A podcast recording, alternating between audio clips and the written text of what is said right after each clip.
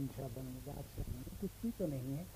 यहाँ कि महाराजा जो नेत्र हैं, आएँगे अब उनको पता होता कि आज जन्म दिवस है। तो यहाँ तो भीड़ें लगती थी, इस बरांडे के अंदर फांसी जी को पूछो कि किस कदर भीड़ें लगती थी और किस कदर ये राजे, महाराजे, अमीर, गरीब, क्योंकि ये दरबार सबका है ना? बंदाओ, साहिब, मोहताज, गनी एक हुए, तेरी सरकार में पहुँचे तो सभी एक हुए। जैसे इस लाइट के अंदर जो आता है, सब पे वो बिखर जाती है।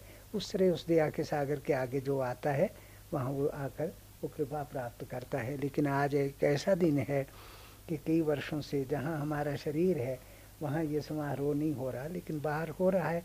और बात भी ऐसी है कि जहाँ से चश्मा निकलता है, वहाँ पानी नहीं होता, पानी तो आगे जाकर ठहरता है।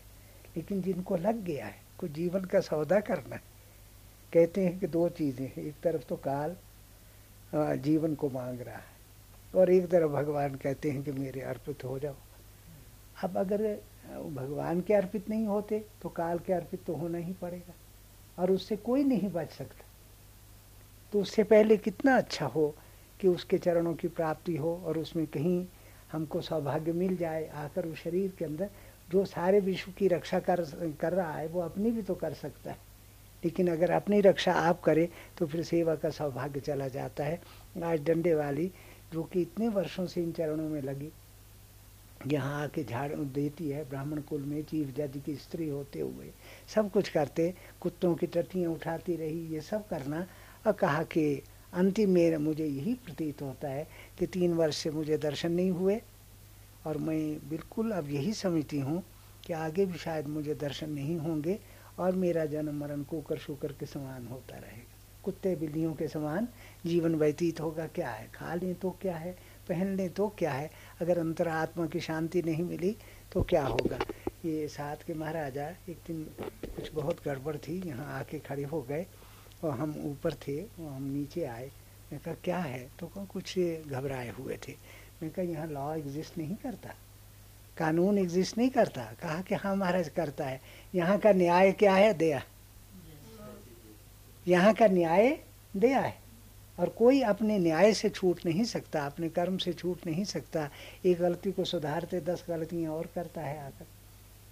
ये शब्द सुनकर हमको आश्चर्य हुआ कि ये महाराजा जो कि राउंड टेबल कॉन्फ्रेंस में गया, जो वायसरा से जिसकी मित्रता थी, सब कुछ था। और एक दिन कहता था गॉड इज़ मिथ और आज ये कह रहा है कि यहाँ का नियम जो है, वो दया है। हम लोग भूल करके आते हैं, लेकिन भूल का इकरार तो करो, फिर उसकी शान करीमी के हौसले देखे, गुनहगार ये कह दे कि गुनहगार हूँ मैं। पापी ये कह दे, आर्गू नहीं करे। ये गलती हुई है एक्सेप्ट करे। तो कहती है कि जो ही उसने अपनी भूल को बहन जी एक्सेप्ट किया तो उसकी दया सागर का सागर उमड़ता हुआ आ गया। ठहरो, तुम्हारी भूल ही क्या है मेरे, मेरी कृपा के आगे? मेरी बंदगी से मेरे जुर्म अफजों, तेरे कहर से तेरी रहमत ज़्यादा। भक्त कहता है कि, हे प्रभु, मैंने तेरा पूजन क्या किया? तू शरीर न देता तो मैं पूजन कहाँ करता? तू मस्तिष्क न देता तो मैं प्रणाम कैसे करता? फिर तू अपनी इच्छा न देता, अपना दर्शन न देता, अपना विचार न देता तो मैं तेरी तरफ़ लगता ही नहीं। इतनी कृपा करके फिर भी मैंने सोचा कि मैंने तेरा पूजन किया, प्रणाम किया तो एक तराजू लिया, बैलेंस होता है। एक में मैंने अपनी बंदगी, अर्थात अपने पूजन वर्शिप को डाल दिया। और एक तरफ़ मैंने देखा कि मेरे अपराध जो हैं, मेरी गलतियाँ जो हैं, भूलें जो हैं, वो मेरे पूजन से कहीं अधिक है। सारे दिन में भूलें की कभी एक क्षण मात्र के लिए उसके आगे प्रणाम कर लिया, उसको मान लिया, कुछ कर दिया आकर, और दिन भर उसके विरोध में चले। सब कुछ हुआ। तो कहा कि मुझे क्या पता लगा कि मेरी बंदगी से मेरे जुर्म अफजो मेरी जो उपासना है, जो भक्ति है, उससे मेरे पाप अधिक है। उससे मेरी जो भूलें हैं, वो अधिक हैं। मेरे पूजन तो कुछ भी नहीं है, भूलें अधिक हैं। पर कहा कि जब उधर से आवाज़ आए कि क्यों घबराता है? मेरी बंदगी से मेरे जुर्म अफसों तो मेरे कहर से मेरी रहमत ज़्यादा, कि मेरी जो सख्ती है उससे मेरी दया बढ़ी। अगर दया बढ़ी ना हो तो विश्व का विनाश हो जाए। तो इतना होने पर जब वो महाराजा को मालूम हुआ, हमने कहा कि इतना भी इसको समझ आई कि कोई स्थान ऐसा है जब हॉट मिनट्स चलती हैं और लोग जैसा कि अब हम सफोकेटिंग कंडीशन में वहाँ पड़े हुए थे, उस वक्त यमुना के अंदर, गंगा के अंदर, दरियाओं के अंदर जब आप डुबकी लगाएँ तो वहाँ बहन जी वहाँ गर्मी नहीं होती। एक दिन हम यहाँ बैठे, हमारा प्रवचन हो रहा था, और ये सारे राजे महाराजे, हाई कोर्ट के जज और चीफ जज और ये सुप्रीम कोर्ट के जज और गरीब अमीरों से ये भरा हुआ था तो हमारे मुँह से निकला कि सेटन शैतान, आसुरी असुर जो है, उसको यहाँ आने की आज्ञा नहीं। तो किसने पूछा कैसे? मैं कहा, जैसे गर्मी को पहाड़ पर आने की आज्ञा नहीं। कोई स्थान ऐसे बन गए हैं कि जहाँ आते ही वो रक्षा मिलती है। अब अब तक तो लोग कल्याण के लिए लोग अपने अपने बल से चलते रहे, कब तक चलते? अब उसके आगे कोई चीज़ निकलनी थी। तो हमारे मन में आया, मैं कह के महाराजा, आपको पता लगा कि इस दरबार का नियम दया है? कितने लोग तपस्याएँ कराते हैं? कोई सांसारिक पोजीशन लेनी हो तो क्या करना पड़ता है? आज पढ़ते हैं, लिखते हैं, कहीं फेल होते हैं, कहीं पास होते हैं और जब कंपटीशन से बाहर निकलते हैं तो अफसरान आके गालियाँ देते हैं। मन उनको गालियाँ देता है, सिर उनके आगे झुकता है। तो जो कार्य, कल इन्होंने चमन लाल को सीधा रास्ता बताया कि चमन लाल तूने इस दरबार से सब कुछ पाया। जब जब तेरे ऊपर कष्ट पड़े तो तुझे यहाँ से रक्षा मिली। जब प्रभु जी ने अपने ऊपर कष्ट डाला, किसी भी कारण से डाला, उस वक्त तुम कहाँ थे? हाँ स्त्री कहती है हाँ प्रभु जी, ये बीमार हो गए थे, इनको दफ्तर का काम पड़ा रहा, इनकी कोई ट्रांसफ़र का होता रहा। इन्होंने कहा कि तू रोटी खाता था कि नहीं? पानी पीता था कि नहीं? तू अपना बाथरूम जाता था कि नहीं? इसके लिए टाइम मिलता था। प्रभु, सेवा में एक पत्र लिखने का टाइम नहीं मिलता था। ये है मनुष्य की भूलें और फिर उसने इनके चरण पकड़ के क्षमा मांगी। तो वो तो क्षमा का बहाना ही ढूंढते हैं आकर। लेकिन गलती का इकरार तो करे। गलती को ना मानकर दूसरी गलती तो ना करे। वो तो उसी वक्त होता है। हमारे मुँह से निकला के जाओ महाराजा तुम्हारा कार्य हो गया। जब तुम दया के सागर के चले गए, जाने के पश्चात वो बहुत बड़ी चीज़ थी। हाथ काँप रहे थे क्या कुछ हो रहा था। जब वो चले गए तो दोबारा कार्य हो गया, आ गए। यहाँ आए तो हाथ स्टडी थे, चेहरे के ऊपर आनंद था, सब खुशी थी। तो हमने देखा तो मैं कहा, कैसे आए? कहा कि, वो कार्य हो गया। तो मैं कहा, फिर? मैं धन्यवाद देने आया। थैंक्स करने। में कहा, हम नहीं ग्रहण करते आपका धन्यवाद वो घबरा गए। ऐसा तो नहीं कि नाराज़ हो गए? मैं कहा, ऐसा नहीं, हमने किया ही कुछ नहीं। तुम भावन, जो इस दरबार में आएगा, उसका कार्य तो आते ही पूर्ण हो जाएगा। तो फिर हमने क्या किया? तुम्हारे आने ने ही सब कुछ किया। कहा कि मैं धन्यवाद न दूँ वापस ले जाऊँ मैं कहा, दे जाओ। और धन्यवाद इस चीज़ का दे दो कि जब तक वो चक्कर चलता रहा, तुम्हारा मन शांत रहा और उसमें कोई विघ्न बाधा ना आई। तो इस वक्त अब हम, इस वक्त थोड़े ही लोग बैठे हैं, कोई हर्ज नहीं। यहाँ से सारी वर्ल्ड को ब्रॉडकास्ट हो रहा है, सब चीज़ें। आज अकोला के अंदर जो कुछ इस वक्त हो रहा है, जो नागपुर के अंदर जो भिन्न भिन्न स्थानों पर भारत में हो रहा है, सब लोग अपने अपने जगह के ऊपर मान रहे हैं। आज आप उस स्थान पर बैठे हैं और परम पूज्य श्री प्रियानाथ जी, अब इनकी आरती उतरी, इनका वही रूप हुआ जो कि हमारा रूप था, जो जिस त्याग से, जिससे सबके लिए एक शिक्षा है। और फिर ये को गलत रास्ते पर तो है नहीं।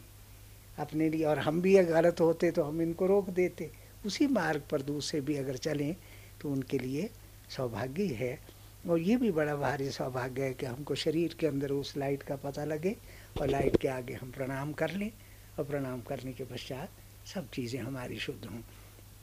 भगवान कहते हैं, मेरे भक्त बच्चों अरे भक्तों, किसी से भय नहीं करना जब तक मेरा राज्य। किसी शेर से, सांप से, किसी अर्थक्वेक से, किसी चीज़ से डरना नहीं जब तक मेरा राज्य है। और मेरा राज्य नित्य रहेगा और अगर आप उसी राज्य के अंदर रहेंगे तो आप अभय हो जाएँगे, निर्भय हो जाएँगे। दूसरे, अगर किसी कारण से आपकी आर्थिक त्रुटि आ जाती है, पैसे की कमी आती है, सांसारिक वस्तुओं की तो घबराना नहीं, जब तक कि मेरा खजाना भरा हुआ। और ऐसा कभी समय नहीं आएगा कि मेरा खजाना खाली होगा। जब वो खाली नहीं होगा तो आपके भरे, जो खाली पर्स हैं, वो भी भरे के समान। तीसरे फिर ये भगवान की आज्ञा है कि मेरे बच्चों ए भक्तों, एक चीज़ याद रखो। कुछ मेरा धर्म तुम्हारे लिए है, कुछ तुम्हारा धर्म मेरे लिए अगर मेरा धर्म तुमको आशीर्वाद देना है तो तुम्हारा धर्म प्रणाम करना है।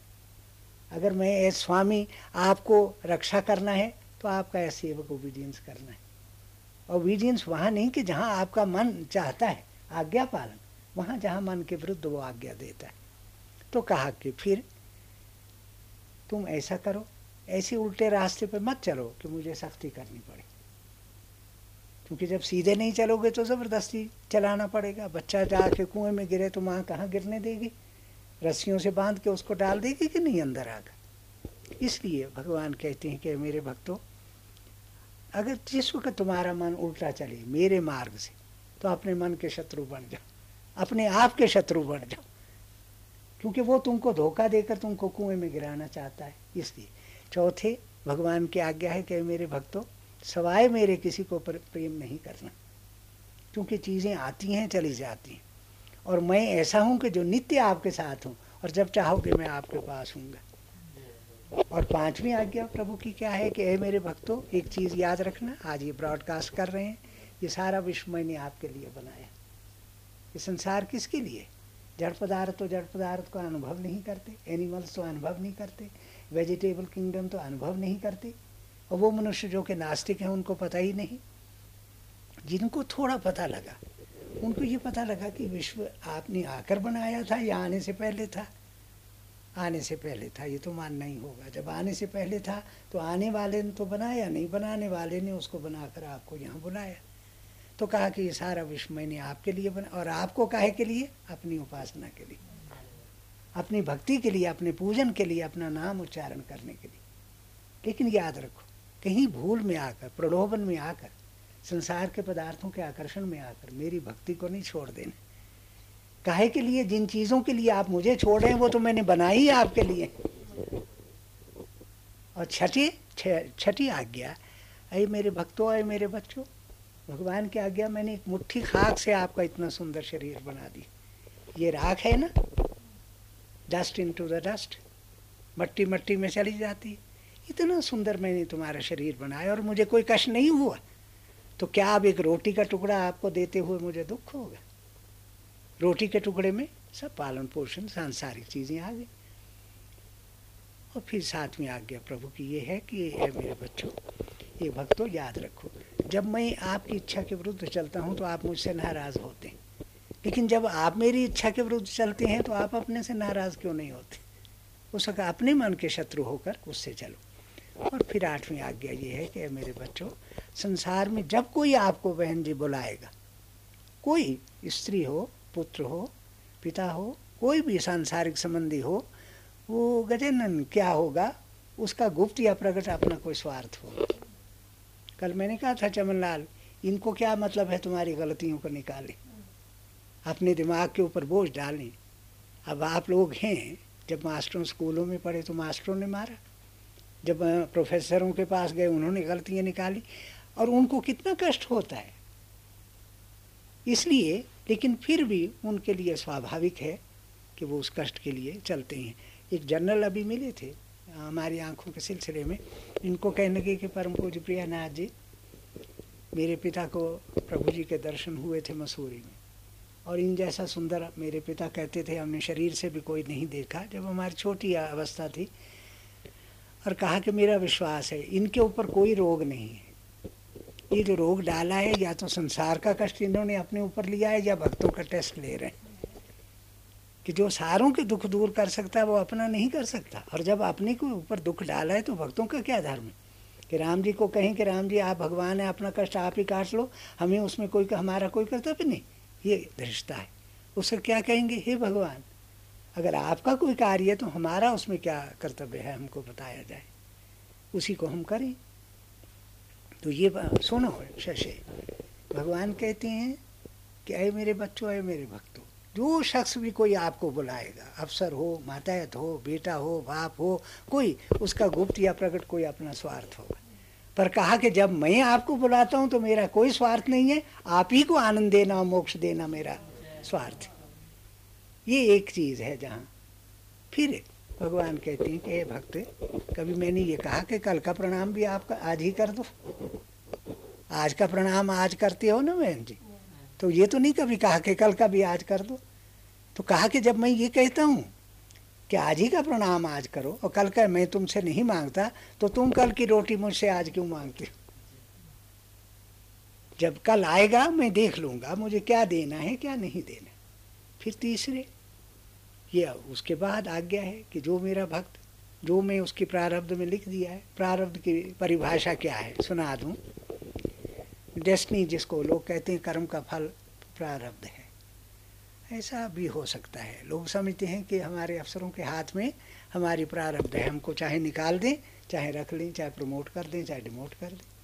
कोई समझता है कि देवी देवताओं के हाथ में मेरी प्रारब्ध है, हमारी किस्मत है। कोई समझता है संसार के चक्कर में? नहीं। भगवान कहते हैं, जिस समय मैं जो कुछ आपके लिए चाहूँ वही आपकी किस्मत है। जिस समय जो कुछ चाहूँ वही आपकी किस्मत है। और जो मैंने आपके लिए लिख दिया है, जहाँ तक तो आपके अनुकूल लिखा है, वो ठीक है। लेकिन जहाँ प्रतिकूल लिखा है, उसमें एक चीज़ है, मैं देखना, जो मेरा भक्त, उस कष्ट को, उस कमी को, जो मैं उसके ऊपर डालता हूँ, उसको मान लेगा। और मैं उसकी आत्मा को शांति दूँगा, उसके शरीर को स्वास्थ्य दूँगा, सब कुछ दूँगा और जो नहीं मानेगा, उसको जबर करूँगा और वो जंगली जानवरों की तरह जंगलों में भटकता फिरेगा और उसको उसके भाग्य से इतना भी ज़्यादा नहीं दिया जाएगा। और फिर कहा कि एक बार में आ गया कि जिस वक्त अब एक प्राइम मिनिस्टर आ जाए, उसके आगे आप लोग किस तरह बैठेंगे? ए, प्रेसिडेंट आ जाए, कोई एक और देवी देवता आ जाए तो कहती हैं कि जिस समय भगवान के आगे बैठो तो क्या अपनी भावना लेके बैठो? अत्यंत तुच्छ बनकर, अत्यंत अकिंचन बनकर, अत्यंत अल्प बनकर, एक परमाणु से भी छोटे बनकर, उसको महान से महान मानकर, कांपते हुए, डरते हुए, भय को लेते हुए the fear of Lord is the beginning of wisdom लेकर उसके दरबार में बैठो और उस समय अंतरात्मा में संसार को भूल कर भूल जाओ। और ये समझो कि इस वक्त मैं उस परम ज्योति के आगे बैठा हूँ, कि जिसके आगे सूर्य भी कांपता है, चंद्र भी कांपता है, सारा विश्व कांपता है, और मैं इतना तुच्छ हूँ स्लेव हूँ, दासानुदास हूँ, अपनी उस स्थिति को लेकर, उस महान तेजस्वी के आगे, उस आनंद को ले, कि जो वर्णनातीत है, जो असंप्रज्ञात समाधि में जीव को मिलता है। अंतिम आज्ञा भगवान की, शपथ लेकर, कि मेरे बच्चों, है मेरे भक्तों मैं कसम खाकर शब्द लेकर आपको एक चीज़ कहता हूँ, और वो ये कि जो मेरा भक्त, ये अंतिम चीज़, जो मेरा भक्त मेरी इच्छा को अपनी इच्छा से बड़ा मानता है। एक आपकी इच्छा है कि मैं उठ के चला जाऊँ, हम कहते बैठ जाओ। तो विरोध हो गया ना? एक हमारी इच्छा के बैठो, आपकी इच्छा के चले जाओ। तो कहा कि उस जो मेरा भक्त अपनी इच्छा को छोड़कर मेरी इच्छा को अपनी इच्छा मान लेता है और मेरी आज्ञा को। अपने मन को कहता है कि ऑर्डर है, भगवान का, मान इसको। जैसे गवर्नमेंट के लॉ उसको मानना पड़ता है, नहीं तो पुलिस पकड़ के ले जाती है, जेल में दे देती है पनिशमेंट करती है। आज हमने यही एक शस्त्र छोड़ दिया था, जो अब हमको फिर पकड़ना पड़ेगा। बहुत दयालु हो गए, अत्यंत कृपालु हो गए। लोग और भूलें करने लग गए कि ये तो कहते ही कुछ नहीं।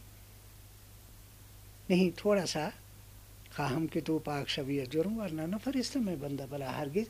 मैं चाहता हूँ कि तुझको जुर्मों से पाक कर दूँ, पापों से शुद्ध कर दूँ, वरना मुझे आपके ऊपर कठिनाई भेजने की आवश्यकता क्या? इंजेक्शन तभी तो देना पड़ता है जब अंदर कोई रोग है। तो भगवान कहते हैं कि मेरे भक्तों, जो मेरा भक्त मेरी इच्छा को, अपनी इच्छा से बड़ा मानता है और मेरे ऑर्डर को, अपना मन चाहे ना चाहे उसे कहता है कि मान ये भगवान के आगे ये दो चीज़ें जो कर लेता है इसमें कोई धूनी तापना नहीं है, पानी पे खड़े होना नहीं है, कोई बड़ी बड़ी तपस्याएँ करना नहीं है, सिर्फ़ ये कि प्रभु आज्ञा को श्रोधार्य करना है, उसको बड़ा मानना है और उनके जो ऑर्डर है, अपने मन को कहना कि मानो जैसे कि गवर्नमेंट के लॉज को मानना पड़ता है। जो मेरा भक्त इतना करता है, मैं उसको पहले क्या देता? संसार नहीं देता। पहले धन नहीं देता, यश नहीं, कीर्ति नहीं, ये चीज़ें तो बहुत छोटी पहले मैं उसके मन, अंतरात्मा में एक ऐसी भावना पैदा कर देता हूँ, एक ऐसी उच्चता कि लोक प्रलोक उसकी नज़रों से गिर जाता है। जब देखता है बड़े बड़े महलों की तरफ़ बड़े बड़े मकानों की तरफ़ बड़ी बड़ी कारों की तरफ़, बड़ी, ये क्या है बच्चों का खेल? है प्रलोक मुझे उसकी आवश्यकता ही नहीं। मैं तो उन चरणों को पकड़ चुका हूँ कि जिस दर्शन में स्वर्ग है और विछोह के अंदर नर्क है। तो कहा कि मैं ऐसे भक्त के लिए क्या करता हूँ? पहले उसके मन को एक बेपरवाही दे देता हूँ। एक ऐसी परम गति? जो संसार में रहता है? जितना मैं उसको देता हूँ, उसमें संतुष्ट हो जाता है। बाकी चीज़ों की उसको आवश्यकता नहीं होती। कहा कि जो इतना भक्त कर लेता है, मैं उसके लिए क्या करता हूँ? मैं आकाश और पाताल, ज़मीन और आसमान, सूर्य, चंद्र, तारागणों को, वायु और अग्नि और पृथ्वी, सबको आज्ञा दे देता हूँ कि ये मेरा भक्त है। इसकी हर बात का ध्यान रखना। तो पृथ्वी काँप उठी? चंद्र, तारागण काँप उठे? यही प्रभु, हम सर्वशक्तिमान तो नहीं और आपने आज्ञा दी कि इसकी हर बात का ध्यान रखना तो हम कैसे रख सकते हैं? तो उसके उत्तर में कहा कि हाँ ठीक है। जहाँ तक तुम रख सकते हो, करो। और जहाँ तुम नहीं कर सकते, वहाँ क्या करूँगा? मैं सर्वशक्तिमान, कुल ताकतों को लेकर, उस ऐसे भक्त की रक्षा के लिए दौड़ा चला क्योंकि वो संसार को, वस्तुओं को मेरे लिए छोड़ता है। इसलिए मैं उसके लोक की भी ज़िम्मेदारी लेता हूँ और प्रलोक की भी लेता हूँ। तो इतना ही है, उस प्रभु चरणों में सिर झुकाकर, उसके बन जाना है और फिर उसके बन का सब आनंद ही तो मिलता है आज जन्म दिवस पर हमारा ये शरीर आया, बहुत विघ्न बाधाएँ आए अभी तक बैठा हूँ और हमें कोई ताकत मिटा नहीं सकती। नूर खुदा है कुफ्र की हरकत पे खंदा जान, फूकों से ये चिराग बुझाया ना जाएगा। अजासरी बल को हम चेतावनी देते हैं कि तुम्हारी फूकों से ये दीपक बुझने वाला नहीं है, ये तो सूर्य है, जिसके पास आंधियाँ आती हैं और निकल जाती हैं।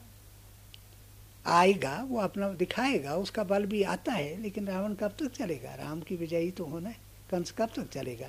कृष्ण की विजयी तो होना है आकर तो आज के दिन आप भक्त, चाहे गिनती में कम हैं, ज़्यादा हैं, कुछ भी हैं, एक बात तो यह है कि परम पूज प्रियानाथ जी की आज्ञा में सबको चलना है।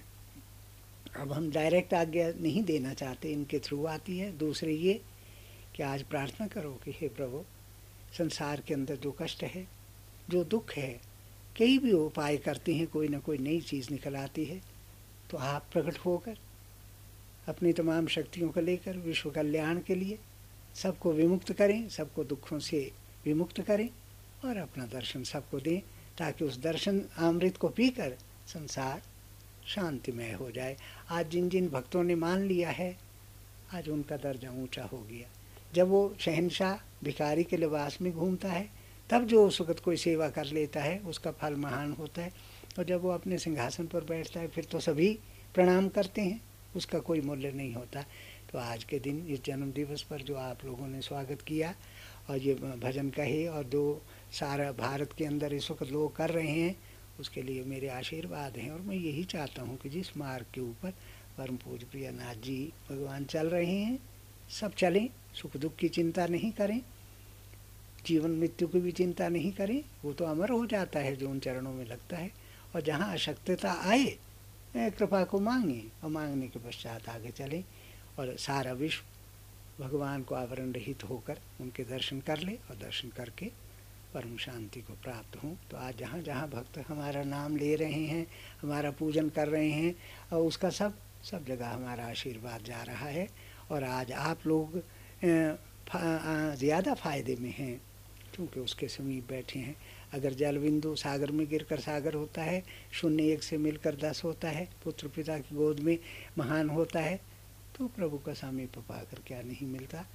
फिर उन्हीं की कृपा को लेकर उसमें चलना है और आज प्रार्थना मन से करो कि सारे विश्व के ऊपर अपना प्राकट्य करें और भगवान जो कि आदि सृष्टि के पहले भी थे, अब भी हैं और पीछे भी हैं, अपना अंतिम रूप, अंतिम दर्शन दे, देकर संसार में सबको जीवन मुक्त और विदेह मुक्त का मर्तबा दें। ओम शांति शांति शांति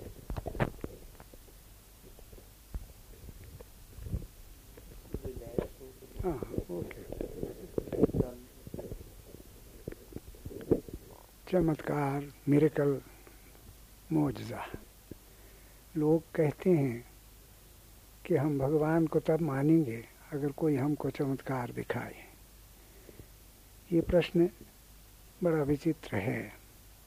कोई ये नहीं कहता कि मैं अपने को तब मानूँगा जब कोई चमत्कार दिखाए, या कोई ये भी नहीं कहता कि मैं विश्व को तब मानूँगा कि जब हमें कोई चमत्कार दिखाए। तो जब अपने और विश्व के अस्तित्व के लिए किसी चमत्कार की आवश्यकता नहीं है। तो फिर ये कैसे समझ में आए कि वो महान शक्ति कि जिसके बिना विश्व का और अपना अस्तित्व कायम ही नहीं रह सकता, उसके लिए चमत्कार की आवश्यकता है? आश्चर्य तो ये है कि जब सूर्य अपने ही प्रकाश से किसी को नहीं दिख सकता तो वो एक दिया सलाई के प्रकाश से उस सूर्य को कैसे देख सकेगा? भगवान का अस्तित्व महान है। उसी अस्तित्व से सारे अस्तित्व मौजूद हैं। तो ऐसे अस्तित्व के लिए कि जिसके बिना अस्तित्व का प्रमाण भी नहीं मांगा जा सकता, उसके लिए मिरेकल और चमत्कार दिखाकर उसके अस्तित्व को मानने के लिए कहाँ आवश्यकता रह जाती है? फिर भी अगर चमत्कार देखना ही है तो आश्चर्य ये है कि मनुष्य हर समय चमत्कार के अंदर जन्म लेता है, उसी में रहता है और उसी में उसका अंत होता है। तहीस्त चश्मे तो आज सुरमय सुलेमानी वगरना शीशा गर्दू पुरज परिजादस्त अय मनुष्य तेरी आँखें ही उस प्रकाश को देख नहीं सकती, वरना विश्व में एक एक अणु उसके अस्तित्व का प्रमाण दे रहा है। अब देखना ये है कि चमत्कार का भाव अर्थ क्या है। चमत्कार उसको कहते हैं कि जिसके होने के लिए न तो ये पता लग सके कि इसका आदि क्या था और इसका अंत क्या था और किस कारण से उत्पन्न हुआ। अर्थात अकस्मात किसी चीज़ का हो जाना और उसके लिए उसके आदि और अंत को न पा सकना एक चमत्कार कहा जा सकता है। सबसे पहले जो चमत्कार के अस्तित्व को जानना चाहते हैं, वो पहले ये बताएँ कि वो स्वयं चमत्कार को में जन्म लिया है कि नहीं, वो चमत्कार ही में रहते हैं कि नहीं, और उनका अंत भी चमत्कार में होता है कि नहीं। अगर हर वस्तु चमत्कार ही का रूप है तो फिर चमत्कार को देखने की आवश्यकता ही क्या रह जाती है? सबसे महान चमत्कार भगवान स्वयं हैं कि जो हैं तो लेकिन उनका आदि और अंत कोई नहीं ढूंढ सकता। अगर कोई प्रश्न करे कि अब भगवान ने सबको जन्म दिया, लेकिन भगवान को किसने जन्म दिया? तो ऐसा प्रश्न एक आश्चर्यजनक हो जाता है। क्योंकि सबका आदि कारण तो भगवान को माना जाता है, पर भगवान के लिए आदि कारण कोई नहीं माना जाता।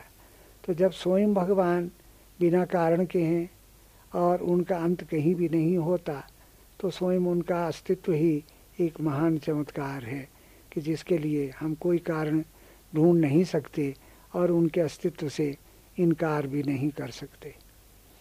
फिर महान आश्चर्य ये कि विश्व स्वयं हमारे सामने एक चमत्कार है कि जिसको दो तरह से लोग मानते हैं कि एक तो वो कहते हैं कि ये अपने आप इसका जन्म हो गया, दूसरे वो हैं जो कहते हैं कि भगवान ने इसको उत्पन्न किया। तो ऐसे महान विश्व को देखकर जिसकी सारी क्रियाएँ ये विचित्र हैं, महान हैं और बुद्धि वहाँ कार्य नहीं करती तो इतना महान विश्व जिसमें सूर्य, चंद्र, तारागण, लाखों गैलेक्सीज स्टार्स सन्स मून खड़ी हैं। कहाँ तक उनका अंत होता है, ये भी पता नहीं। तो ऐसा विश्व अपने अंदर एक महान चमत्कार है। तो इस चमत्कार को देखने के पश्चात दूसरे किस चमत्कार के देखने की आवश्यकता रह जाती है? खैर, फिर भी माना तो चमत्कार देखना ही है तो मनुष्य अपने आप को देखे कि वो स्वयं कितना एक चमत्कार है। वो है तो लेकिन वो ये नहीं जानता कि उसका आदि कारण क्या है। उसको शरीर त्याग के पश्चात कहाँ जाना है? शरीर में उसका अपना अस्तित्व कहाँ है? वो स्वयं शरीर है या शरीर से भिन्न कोई वस्तु है? ऐसा भी ए, किसी जीव को पता नहीं। केवल मनुष्य इतना ही जानता है कि मैं हूँ, और ये मैं हूँ भी हर समय नहीं जानता। स्वप्न के अंदर ये मैं हूँ की समाप्ति हो जाती है, क्योंकि जागृत के मैं हूँ जो है, वो स्वप्न में जाकर दूसरे शरीर को अपना मानकर मैं हूँ कहने लगती है।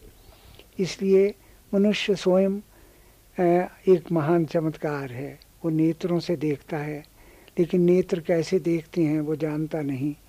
वो कानों से सुनता है। कान कैसे सुनते हैं, इसका उसे पता नहीं। वो जीवा से चखता है। तो जीवा कैसे उन स्वादों को ग्रहण करती है, इसका उसे ज़रा भी अनुभव नहीं। वो त्वचा से चीज़ों को स्पर्श करता है। वो ये नहीं जानता कि वो स्पर्श क्या वस्तु है और किस प्रकार वो स्पर्श करके उस गर्मी नरमी का अनुभव कर रहा है। तो स्वयं मनुष्य, अगर अपनी अंतर आत्मा में देखे तो वो एक महान चमत्कार है। वो है भी और अपने अस्तित्व का वर्णन नहीं कर सकता, अपना कारण नहीं बता सकता। शरीर के एक अंश में है या सर्व अंशों के अंदर है, इसका भी उसे पता नहीं। हाथ को देखता है, हाथ के अंदर रुधिर और रक्त कैसे जा रहा है, इसका उसका पता नहीं। और फिर वो यही कहता है कि हाथ मेरा है, जीभा मेरी है, ये सब कुछ मेरा है। और फिर जिस बुद्धि से वो वस्तुओं का निर्णय करना चाहता है और प्रश्न करता है कि भगवान का अस्तित्व क्या है, कोई चमत्कार दिखाए तो मैं मानूं, उस बुद्धि का भी उसे अनुभव नहीं कि उसके दिमाग में, उसके दिल में ये सब चीज़ें कहाँ से आ गईं, किसने डाल दी, वो स्वयं मनुष्य एक चमत्कार रूप है। गई बूंद लेने समुंदर की था, यकायक लिया मौज ने उसको खा। हुई आप ही गुम तो पाए किसे? बताए वो क्या और जताए किसे? मार्फत खालिक की आलम में बहुत दुशवार है। शहर तन में जबकि खुद अपना पता मिलता नहीं, मनुष्य को अपने ही शरीर में अपना अनुभव नहीं होता। अब वो कहता है कि ये जागृति है, इसके अंदर मैं हूँ और इसी को सत्य मानता है और कुछ घंटों के बाद थक कर सो जाता है। उसे इसका अनुभव भी नहीं रहता और एक स्वप्न सृष्टि को मानने लगता है, जो है तो असत्य। लेकिन उसे जब तक ये स्वप्न में रहता है, सत्य मानता है, ये महान चमत्कार नहीं तो कहाँ है? वो स्वप्न कहाँ से उत्पन्न हो जाते हैं? क्या इसने स्वयं उत्पन्न किए हैं? अगर ऐसा है तो अपनी इच्छा के अनुसार स्वप्न क्यों नहीं आते? ऐसा अनुभव नहीं होता। तो स्वप्न सृष्टि स्वयं अपने में एक महान चमत्कार है। और उसके पश्चात थोड़ा सा और आगे बढ़ता है तो एक सुषुप्ति अवस्था आती है साउंड स्लीप उसमें इन दोनों सृष्टियों का इसको भान नहीं होता। अपनी मैं का भी इसको पता नहीं रहता कि वो है कि नहीं। उस समय ये प्रश्न तो क्या, उत्तर तो क्या? कोई चीज़ भी इसके सामने नहीं रहती। और जब फिर जागृति आती है तो आश्चर्य में होकर कहता है, मैं ऐसी स्थिति में रहा जहाँ मुझे किसी वस्तु का अनुभव न हुआ। तो क्या ये सब वस्तुएँ एक चमत्कार नहीं हैं?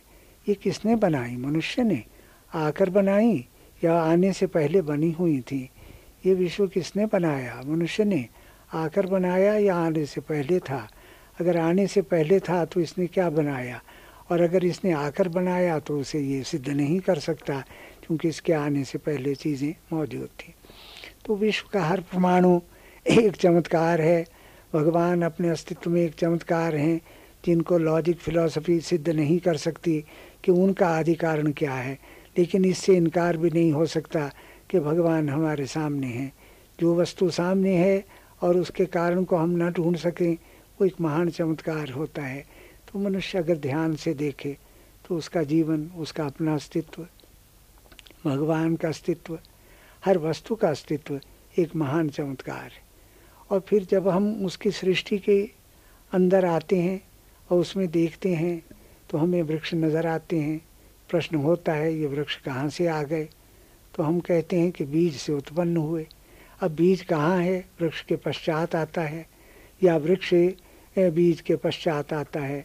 इस सर्कल का कुछ पता नहीं लगता कि बीज से वृक्ष है या वृक्ष से बीज है। कितना महान चमत्कार। और फिर दोनों हैं। बुद्धि उनका निर्णय नहीं कर सकती और न करने के पश्चात भी वो दोनों हैं। ये भी महान चमत्कार है।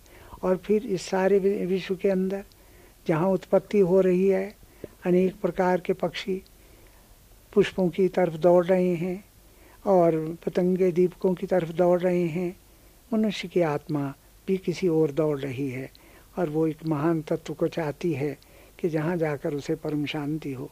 फिर इस विश्व के अंदर सुख का अनुभव है तो दुख का अनुभव भी है। ये दोनों भी तो एक चमत्कार हैं कि एक ही बीज से वृक्ष उत्पन्न हुआ और उस वृक्ष के ऊपर आकर बीज भी आ, आ, गए और फिर उसके पहले उसके अंदर पुष्प भी आए और कंटक भी आ गए। ये दोनों एक ही बीज में कैसे रह रहे हैं क्या ये महान चमत्कार नहीं है? और इतना महान सूर्य जिसके साथ नेत्रों का संबंध है इन इन दोनों के अंदर संबंध जोड़ने वाला कौन है? और अगर नहीं है तो ये स्वयं अपने अंदर एक महान चमत्कार है। इतने बड़े सूर्य को किसने बाँध रखा है? नीचे से कोई स्तंभ नहीं दिया गया। ऊपर श्रृंखलाओं से बंधा हो तो कौन कह सकता है? तो मनुष्य जब प्रश्न करता है कि कोई चमत्कार दिखाए तो वो भगवान को माने तो क्या वो ये नहीं देखता कि उसके इर्द गिर्द तो यानी एक चमत्कार क्या अनेकों चमत्कार हैं, चमत्कार ही चमत्कार हैं, उसके बिना और कुछ भी नहीं है। तो मनुष्य के विश्वास के लिए सृष्टि और उसका अस्तित्व, उसका अपना अस्तित्व और भगवान का अस्तित्व जिस अस्तित्व के बिना दूसरा अस्तित्व आ ही नहीं सकता सारे ही तो महान चमत्कार हैं। फिर पृथ्वी के ऊपर जल कितना अधिक है, पृथ्वी कितनी कम है, उन सागरों को किसने बाँध के रखा है? हिमालय पर्वत इतना ऊँचा जाता है, वो गिर क्यों नहीं जाता? वो कृष्ण क्यों नहीं कर देता दूसरी चीज़ों को? ये भी एक महान चमत्कार है। तो अगर हम ध्यान से देखें तो मनुष्य का जन्म, उसका अस्तित्व, उसका अंत चमत्कारों ही के अंदर होता है। तो फिर और किसी चमत्कार को देखकर भगवान को मानना ऐसा ही है कि कोई कहे कि मैं सूर्य के प्रकाश को दिया सलाई देख कर ही तो मान सकता हूँ। उस सूर्य के प्रकाश में अनेक दिया सलाइयाँ मौजूद हैं और सब चीज़ें हैं। इसलिए बामा सखुनस कश्वकरा महात्म गोएद चूमा जसरे कश्वकरा महात को मेरे साथ चमत्कार और हाथों की बात मत कीजिए, क्योंकि मैं इनके सिर से कहीं गुजर गया हूँ। और जब ये सब चीज़ें मौजूद हैं इस शरीर के अंदर, शरीर की शक्तियाँ जब चल रही हैं तो ये मनुष्य मैं हूँ मैं हूँ कहता है। लेकिन टाइम आता है कि जब वो अंदर से शक्ति निकल जाती है तो शरीर शव का रूप धारण करता है, शिव नहीं रहता। तो ए चमत्कार के जानने वाले हर हर कदम पे उसके है एजाज ईसवी रफ्तार उस परी की है, नाजो अदा की है। चारों तरफ़ उसके एक संकल्प मात्र से चमत्कार ही चमत्कार तो निकल रहे हैं। और फिर और किसी चमत्कार को देखने की आवश्यकता ही क्या रह जाती है? ओम शांति शांति शांति।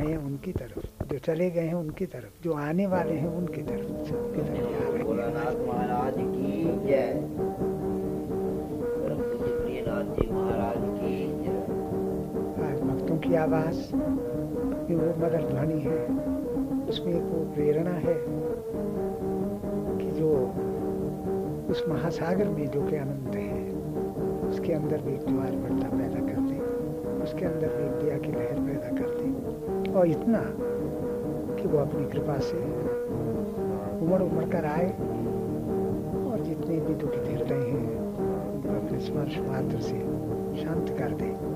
एक दिन के लिए नहीं, एक वर्ष के लिए नहीं, सौ वर्ष के लिए नहीं, अनंत काल के लिए।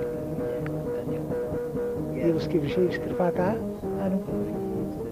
मेरे शब्द सुने। ये शब्द तब सुन सुन सकते हैं जो मेरा शरीर है। शरीर मेरा, मेरी इच्छा से नहीं। मुझे इससे कोई इच्छा भी नहीं। ये आपकी इच्छाओं का चित्र है। आपके आगे इसी कार्य के लिए, जिस का, कार्य में ये सहायता देकर, नहीं तो मैं अपने समाधि में चला जाता हूँ। इनकी प्रेरणा है कि जिससे मैं आप लोगों से बात कर रहा हूँ और इस विश्व की ओर देख रहा हूँ। नहीं तो मैं अपने रूप में जब आप जाता हूँ। तो नहीं तो आज इस विशेष कृपा को कहते हुए उमड़ा आ रहा है, देखिए, सैलाब रहे पुत्र कुछ समय तक भिन्न रहा, विदेशों में रहा, पत्र व्यवहार होते रहे, शांति मिलती रही, परिचय मिलता रहा, लेकिन टाइम आया अकस्मात वो पुत्र सामने आ गया। तो पिता की भुजाएँ उठ गई नेत्रों के अंदर जलधारा बहने के लिए जाकर हृदय से लगा लिया मैंने कहा कि रंजो गम मिटते हैं, किस तरह का हो संसार में दुख है। आणी को पाए, रोग नहीं जाए, रोग मिटे हर औखत लाए। अनेक काम करने से असली रोग नहीं जाता। बहुत ही कुछ क्षणिक रोग चले जाते हैं, लेकिन अनंत काल का रोग नहीं जाता, वो उसकी कृपा से जाता है। तो साइंस ने, विज्ञान ने और दुनिया की चीज़ों ने प्रश्न किए कि दुख का अत्यंत अभाव कैसे होता है? कोयला जो अग्नि में गिर चुका है, वो लाल है। उसकी कालिमा नहीं रही है। उसने उसका रंग धारण कर लिया है। इतना कर लिया है कि अगर उसको तोड़ भी देंगे तो चिंगारियाँ निकलेंगी, उसकी कालिमा नहीं निकलेगी उसके अंदर से। इतना ध्यान उसका आप लोगों के अंदर आ गया है, इस कदर तेरा तस्वुर कभी बढ़ जाता है। अरे मालिक तूने कृपा की कि जो विज्ञानियों से छुपा बैठा है, जो ब्रह्म ज्ञानियों से छुपा बैठा है यथो वाचो निवृत्तंते प्राप्य मनसा सहा, जहाँ मन वाणी भी नहीं पहुँचती। आज उसकी वाणी को हम सुन रहे हैं, उसके आशीर्वाद प्राप्त कर रहे हैं। कितने सौभाग्य की बात है कि जो मेडिटेशन में नहीं आता सुपर कॉन्शियसनेस में नहीं आता जो कॉन्शियसनेस में नहीं आता अनकॉन्शियसनेस में नहीं आता, वो इन व्यक्तियों के सामने अपनी कृपा का प्रसार दे रहा है इस वक्त। ये उसकी आवाज़। बांसुरी में आवाज़? बांसुरी की नहीं है, कृष्ण की।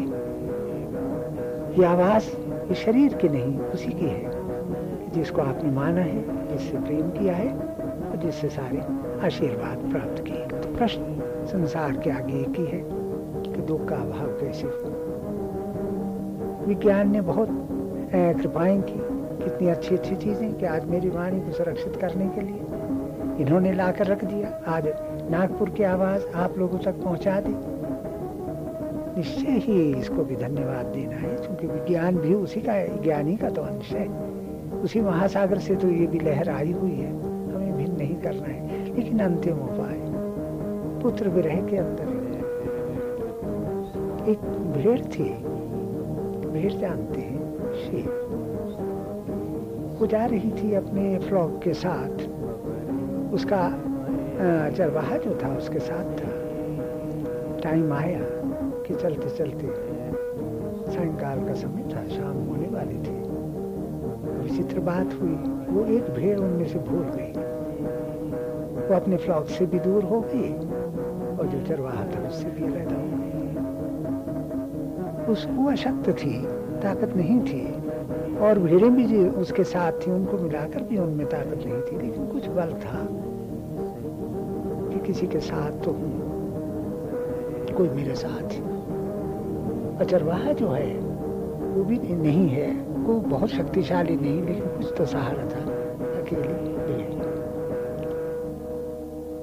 मनुष्य कितना अकेला हो जाता है, दुख की घड़ियों के अंदर जब अपनी शक्तियाँ बीज से भिन्न हो जाती हैं इसको जवाब दे जाती आज सुन लो कहाँ आप पहुँचे हैं? किस भावना को लेकर आप आए हैं? और क्या आ, आप ले जा रहे हैं? उस भेड़ ने चारों तरफ़ देखा प्रयत्न किया कि किसी प्रकार अपनी भेड़ों से मिल जाए लेकिन वो बहुत दूर जा चुकी थी। पता ही नहीं कहाँ है। है रात काली घटा भयानक गजब दरिंदे हैं वाए जंगल अकेला रोता है, तिफल यारब खड़े हैं, रोम और गला रुके। उधर तो शेरों की आवाज़ें आने लग गई। उधर लेपर्स अपने दहाड़ रहे हैं। उधर की अकेली भेड़। रात का वक्त, तलाश भी कुछ नहीं कर सकती, ढूंढ भी नहीं सकती, उसे कुछ मिल भी नहीं सकता। प्राणों की रक्षा उसके मन में है, वो जाती नहीं। स्वाभाविक है, क्योंकि अस्तित्व एग्जिस्टेंस इमोर्टैलिटी का सबूत ये है कि कोई अपने ऐसे आप भिन्न नहीं होना चाहता, कोई मृत्यु को चाहता नहीं। जब ऐसा हुआ तो भेड़ ने समझ लिया कि जीने का अब कोई रास्ता नहीं। रात काली है और इस काली रात के अंदर भयानक जंगल के दरिंदे निकलेंगे और हर खाएँगे। और सबसे कमज़ोर चित्र तो मेरा ही है उस लेम का। जो भी भीड़ थी, चल रही थी। लेकिन necessity is the mother of invention ज़रूरत जो है, ईजाद की माँ है। आज आपने विश्व की ज़रूरत को समझा। आज आरती उतारी। आप जानते हैं कि अगर आपके सामने शत्रु आता है तो आपके अंदर से क्रोध निकलता है।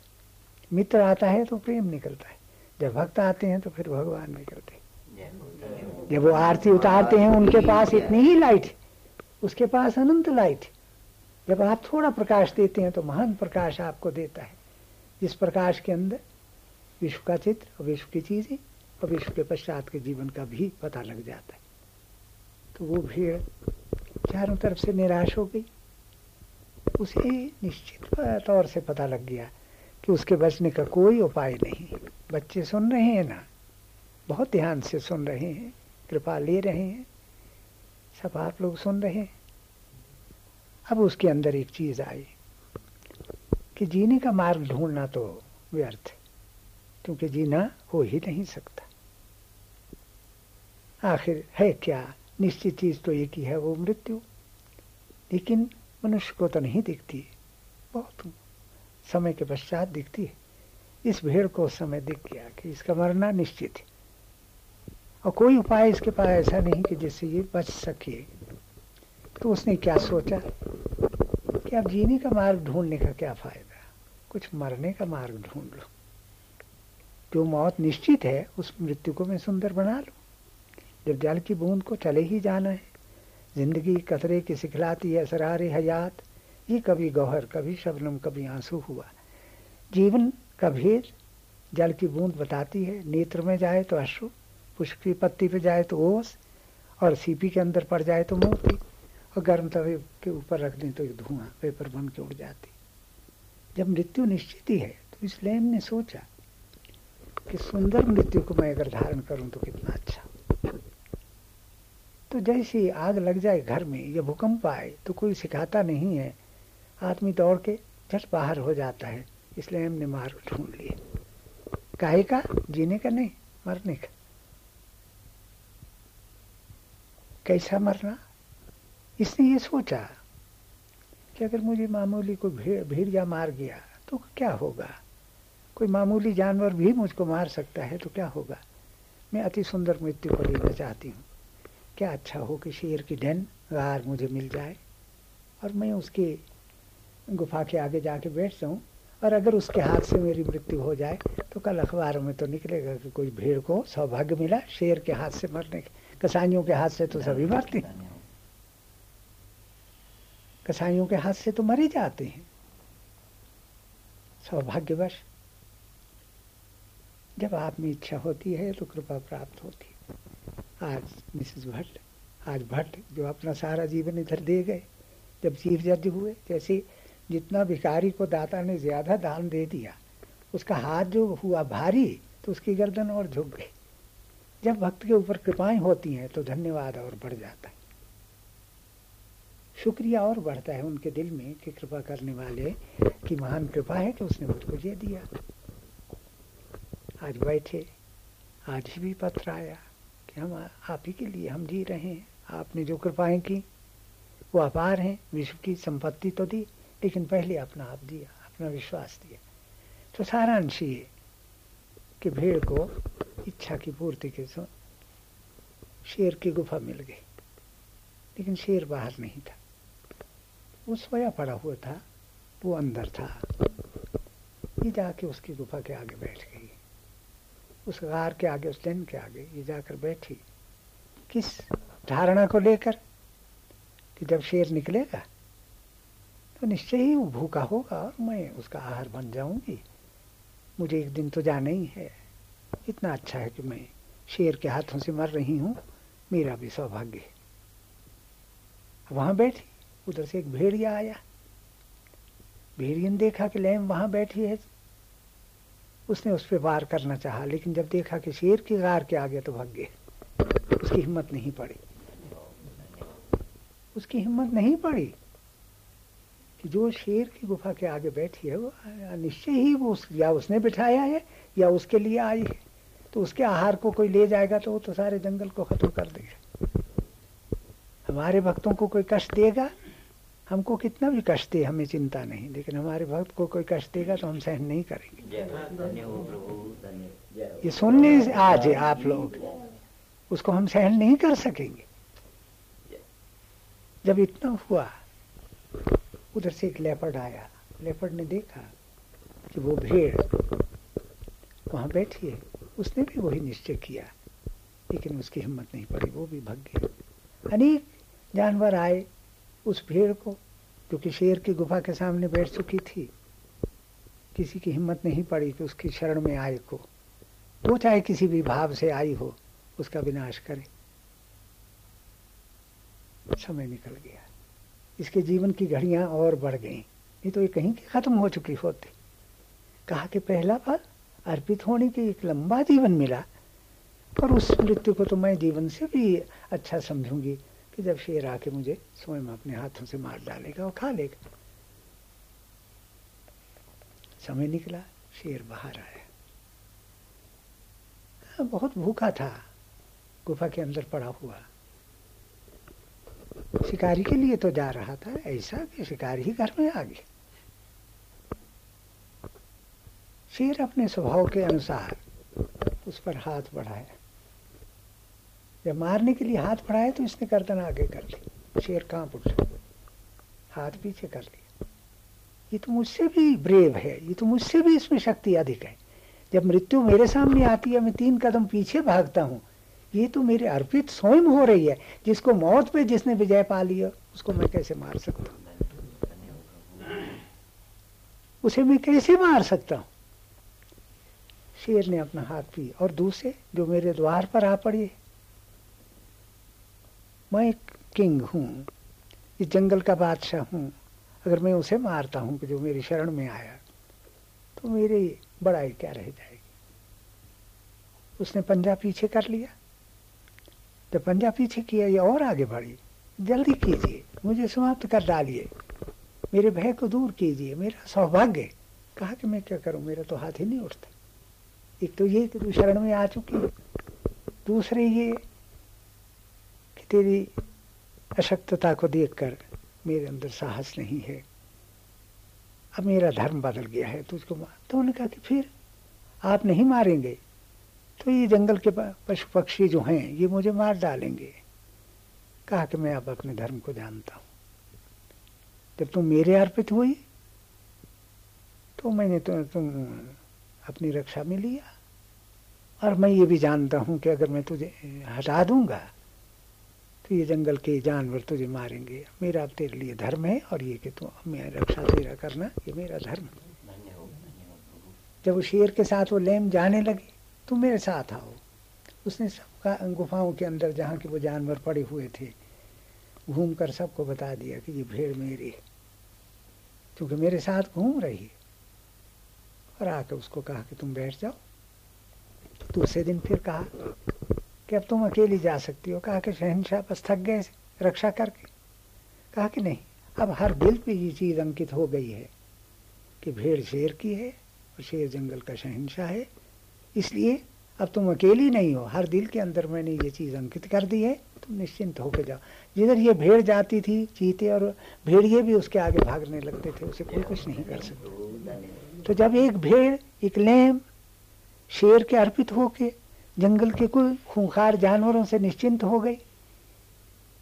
तो ये संसार जिसके अंदर के भय भय और जीव जो कि लेम से भी ज़्यादा कमज़ोर है एक सेकंड का पता नहीं कि क्या हो जाएगा। अगर वो भगवान के द्वार पर पड़ जाए जाकर तो भगवान क्या करेंगे? अपना वर्द हस्त उसके ऊपर रखकर उसको बैठे तो फिर तो जय जय जय जय। हमेशा के लिए उसको निश्चिंत कर दी। अब आखिरी बात कह के मैं समाप्त करूँ। भगवान के अंदर दया उमड़ी, उमड़ा आ रहा है, देखिए। सैलाब रहमत का, ये दावा है कि मैं रहने न दूँगा आज गम दिल का। आज दुनिया के दिल में जो गम है, उसको मैं दूर करने आया हूँ, उसको मिटाने आया हूँ। अब विज्ञान जहाँ नहीं पहुँच सकता, वहाँ उसकी दया पहुँचती है और उसके स्पर्श से सारी चिंताएँ दूर हो जाती हैं आकर। तो भगवान ने अपना द्वार खोला और देवताओं को आज्ञा दी कि देवता, आज मेरे अंदर उदारता है और मैं कुछ बांटना चाहता हूँ तो कुछ चीज़ें बना दी जाएँ। सब चीज़ें बन गई, धन बन गया, चीज़ें बन गई, दुनिया की वस्तुएँ बन गई। और कहा कि मुनादी करा दी जाए कि इसको जिस चीज़ की ज़रूरत हो, वो आकर ले ले। सब दुनिया पहुँची, सब अपनी चीज़ें लेकर चले गए। द्वार बंद हो गए। जब बंद हुआ तो एक व्यक्ति जो एक तरफ़ पड़ा हुआ था। उसे पता भी नहीं लगा कि ऐसा कोई प्रभु की ओर से ऐसी आवाज़ आई है। वो वहाँ पहुँचा, लेकिन जब पहुँचा तो बहुत देर हो चुकी थी। द्वार बंद हो गया था। वो अपने अभाग्य पे दुर्भाग्य के ऊपर अश्रु बहाए और उसने ये कहा कि जब दुनिया के द्वार बंद हुए तो मैं इस द्वार पर आया और ये भी मेरे ऊपर बंद हो गया। मैं किसका द्वार खटखटाऊं? कुछ ना हुआ। वो धड़ाम करके गिर गया। मूर्छित होकर वो गिरा। जब गिरा तो वो तो अंदर नहीं जा सका, उसके गिरने की आवाज़ अंदर चली गई। जब गिरने की आवाज़ अंदर गई, भगवान चौकस हुए। कौन? मेरे दरवाजे पे तो गिरे उठ जाते हैं कि उठा कौन गिर गया? तो गिरने की आवाज़ है। देवता द्वार खोला जाए। देखो कौन है। द्वार खोला गया।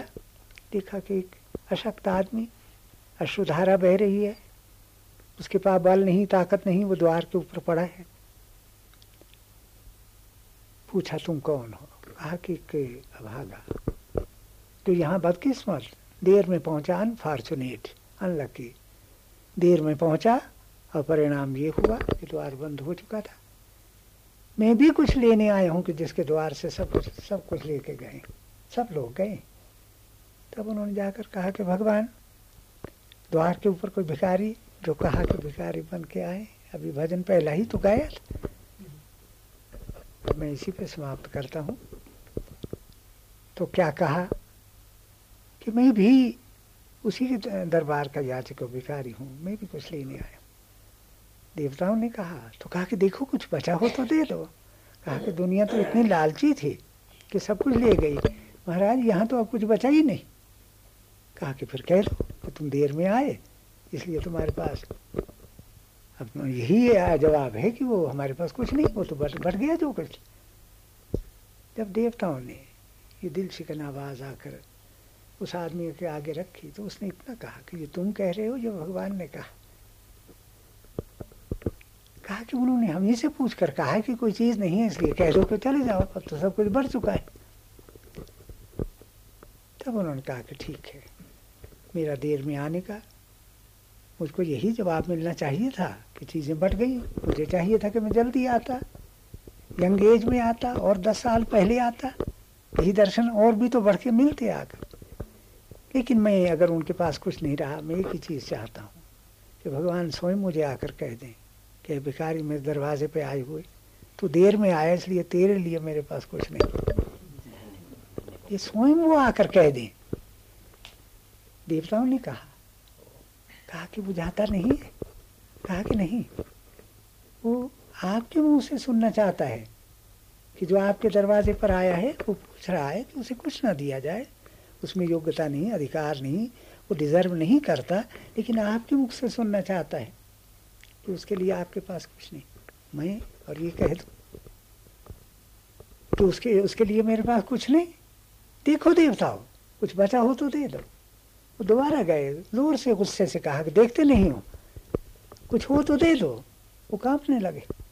कैसा ना हो कि कोप आ जाए रुद्र रूप भी तो उन्हीं का है ना? जो अग्नि आपका भोजन बनाती, हाथ भी जला सकती है, इसलिए भय भी रखना। The fear of Lord is the beginning of wisdom भगवान का भय नहीं छोड़ना। कितना भी लाड प्यार कर लो। लेकिन परवासा की ऐसा सुनाई डर लगता है, बेपरवाही था थोड़ा भय भी उसका रखना है। कि जो इस विश्व को बनाता है, अपने भूकंपों से उड़ा देता है, प्रलय कर देता है, उस भोलेनाथ को सुंदर रूप में ही रहने देना चाहिए, दिया के रूप में ही रहने देना चाहिए, रौद्र रूप में नहीं आना चाहिए। देवता डर गए, घबरा गए। अब ये भी कहने की हिम्मत नहीं रही कि कुछ है नहीं।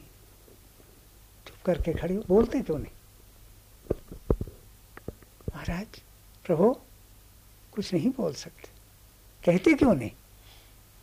हम नाराज़ नहीं होंगे, बता दो ना। कहा कि कुछ रहा नहीं, वो तो सब ले गए, जितने लोग आए थे।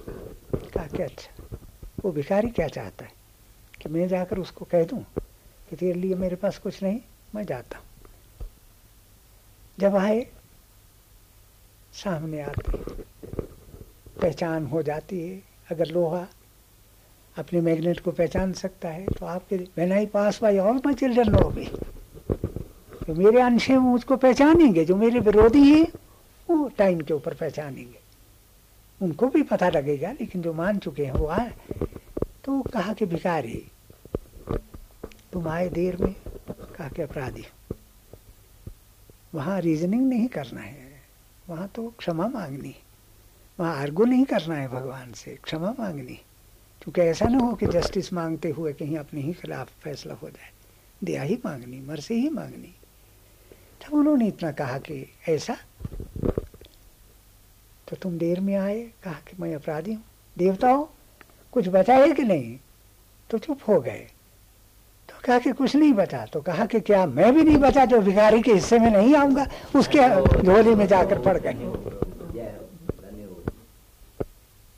उस भिखारी जो कि देर में पहुँचा था बजाय इसके कि उसको वो चीज़ मिलती उसको क्या इनाम मिला?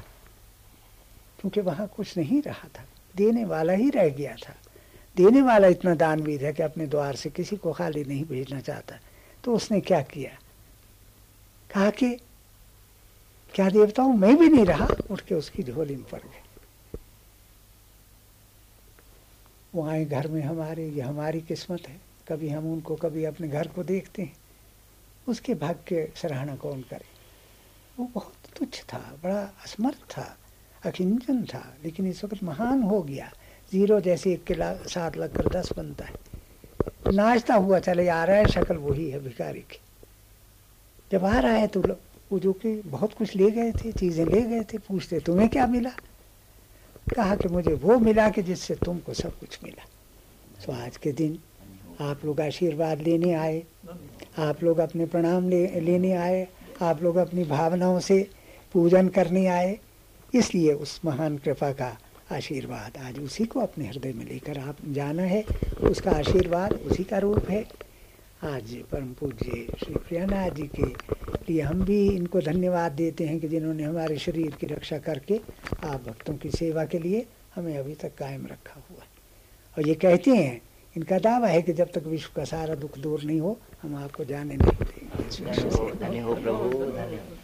आज आपको बधाई हो, जन्माष्टमी की, कृष्ण जन्म की। उसका भाव अर्थ ये कि आसुरी बल दूर हो।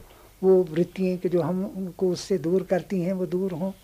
और आज भक्त आप अपने लिए तो जो कुछ आए हैं, सारे विश्व के लिए मांगिए कि हे भगवान, जो हमको विश्वास दिया है, उस विश्वास में आनंद दिया है, उसमें सहारा दिया है, सारे विश्व को अपना पर्दा उठाकर अपना दर्शन दीजिए, ताकि पत्तियों का टाइम ना रहे, तारों का टाइम ना रहे, अब सूरज का वक्त हो कि जिससे पूर्ण अंधकार दूर हो, विश्व का दुख दूर हो, सब आपके भक्त बने। और जब इस विश्व से जाएँ तो आप ही के भक्त जाएँ।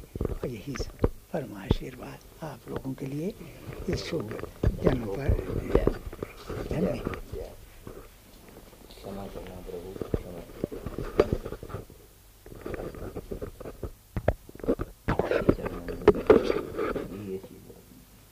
कहते हैं, ये जीवन भी मरण भी आपके चरणों में जायज़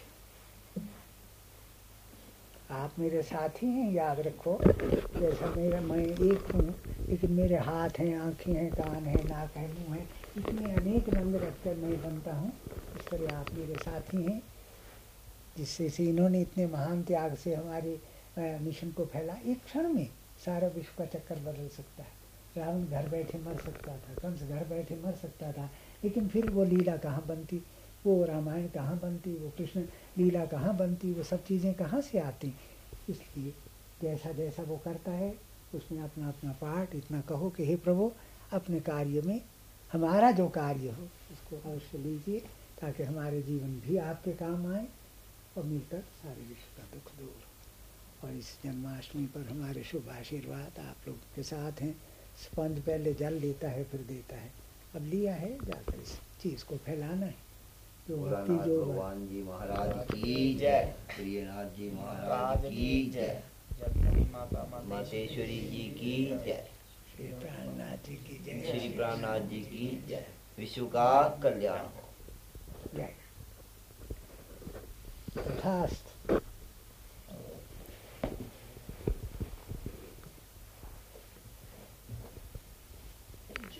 सब भक्तों पर प्रेम की वर्षा हो।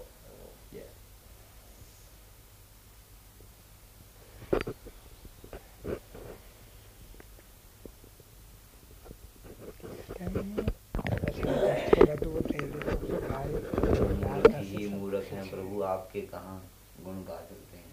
हम तो मूर्ख हैं। आपकी कृपा के बिना तो आपके गुण भी कोई नहीं गा सकता।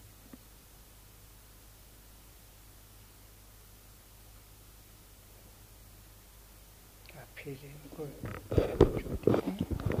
अब होली में टुकड़े जाम के कहते हैं जो देखा होता है तूने अमृत दिया तो मट्टी के प्यालों में दिया यानी शरीर मट्टी है ना उन्होंने पी के वो फेंक दिए जब टुकड़े हुए तो जो पीछे आए उन्होंने वो टुकड़े भी उठा लिए तो उनमें स्पर्श तो है ये।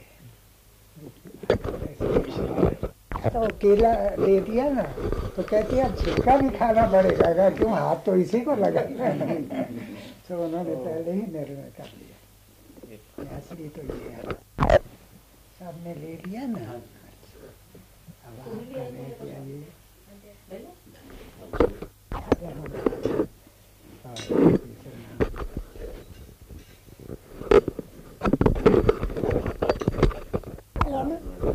आज कृपा का दिन है।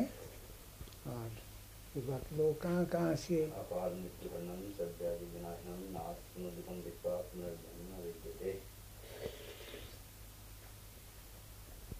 हाथ के ऊपर हाथ कर दीजिए अपार मृत्यु वर्णन सत्यादि विनाशनम नास्ति दुखम दिक्वा पुनर्जन्म विद्यते वर्णन सत्यादि विनाशनम नास्ति दुखम दिक्वा पुनर्जन्म विद्यते वर्णन सत्यादि विनाशनम नास्ति दुखम दिक्वा पुनर्जन्म विद्यते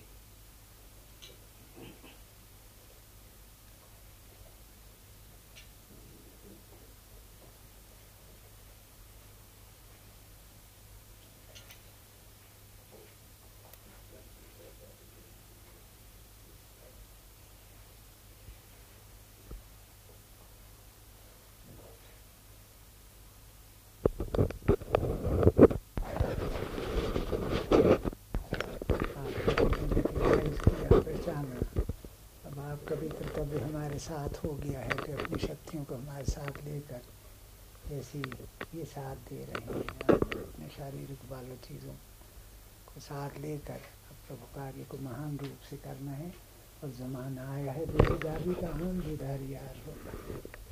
सुख उठा पर ददार जिसका राज अब आश्कार होगा। जैसे बसंत ऋतु आ जाती है, बहार आ जाती है, अब ये वो टाइम है कि वो पर जिस चीज़ पर पर्दा पड़ा था वो उतर कर सबको दर्शन होगा, सबको विश्वास मिलेगा, और भगवान ने जो अपनी सृष्टि के अंदर, अपनी अंतिम एवोल्यूशन के अंदर चीज़ बनाई थी, उसका प्राकट्य होगा और हर चीज़ सुंदर बनेगी। अब सब चीज़ें भयानक जितनी हैं ड्रीम हो जाएँगी। जब हम वहाँ थे लखनऊ, हमको रात को ड्रीम आया कि एक बड़ा भयानक रूप हमारे सामने अंदर आ गया कमरे के अंदर। कहा, आप जानते हैं मैं कौन हूँ? मैं कहा, हमारे पास सब आती हैं, तुम भी आ गए हो। मैं बताना चाहता हूँ आपको। तो मैं कहा, कह दीजिए। कहा कि मैं कलयुग हूँ। तो मैं कहा, आपने क्यों कहा? आप वही कि जिनका राज्य और हुकूमत देवताओं के ऊपर भी चलती है। बड़े बड़े ऋषियों, महर्षियों के मन को डगमगा डालते हो। यहाँ क्या मतलब तुम्हारे आने का? आप मुझसे नाराज़ हैं। आप मुझसे नाराज़ हैं। मैं क्षमा मांगने आया हूँ। और मैं ये कहने आया हूँ कि मेरा कसूर कोई नहीं था। मेरा ड्यूटी थी, मैं लगा हुआ था। इससे मुझे क्षमा करें और अब मैं जा रहा हूँ, मैं गुड बाय कहने आया हमारे हाथ में एक रॉड था, उस वक्त पकड़ा हुआ, लोहे का। उनका जो मित्र था, ये तो गायब हो गया। उसमें धुआँ बन के हमारे उस लोहे के रॉड के अंदर आ गया और वो जलने लगा आग की तरह। हमने छोड़ा नहीं। उसका जो मित्र था, उसने हमारे ऊपर अटैक कर दिया। कि आपने हमारे शहनशाह को भगा भगा दिया। तो अब कलयुग तो हमारे भी हाथ में आ गया था तो हमको कहना पड़ा कि जब तुम्हारा शहनशाह कुछ नहीं कर सकता, तुम क्या करो? हमने वही राड उस पर फेंका, वो भी ख़त्म हो गया। सुबह उठ के हमने ऐलान कर दिया कि ज़माना आया है, बेहिजाबी का आम दीदार यार होगा। अब भगवान ने जो अपने मुख पर पर्दा डाला था, स्वयं अपनी कृपा से उतार कर और सबको दर्शन देना चाहती हैं। और ये आप भक्तों की आवाज़ें जो हैं, ये उस पर्दे को सरकाने में और जल्दी कर रही हैं। और अब वही वक्त है कि जिसका इंतज़ार था। और जैसे कि अंधकार के पश्चात रात्रि आती है स्वप्न के पश्चात जागृति आती है। अब इन दुखों के पश्चात अनंत सुख का समय आ गया है और उसको प्रगति होना बाकी है। भोलानाथ जी महाराज की जय प्रियनाथ जी महाराज की जय प्राणनाथ जी महाराज की जय मातेश्वरी जी की जय। बाबा जी भगवान की जय। भक्तन की जय। भक्तन की जय साथ। आगे आकर सुख का पीरियड लाना है और आप लोगों के उसके अंदर भाग और पाठ होने हैं आकर। ये पाठ के साथ ही आ रहे हैं आज नए नहीं आए। सिनेमा में जो कुछ आप देखते हैं वो आपके लिए लिया होता है पर वो सब पुराना होता है। हम काम सब खत्म कर चुके हुए हैं चमनलाल जी। हाँ दुनिया के लिए उसको शुरू करके रखा है। आज इन बच्चों को विश्वास मिला कि बच्चे हैं दौड़ दौड़ के इनके पिताजी हैं। आए इनको भक्ति मिली, अंदर से समझ आई।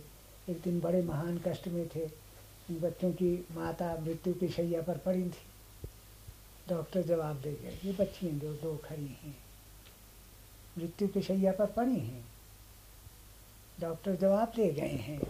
तो इनके पिताजी, टेलीफोन आया और हमको कहा, मैं एक ही चीज़ कहना चाहता हूँ कि दीना बंधु दीना नाथ मेरी डोर तेरे हाथ।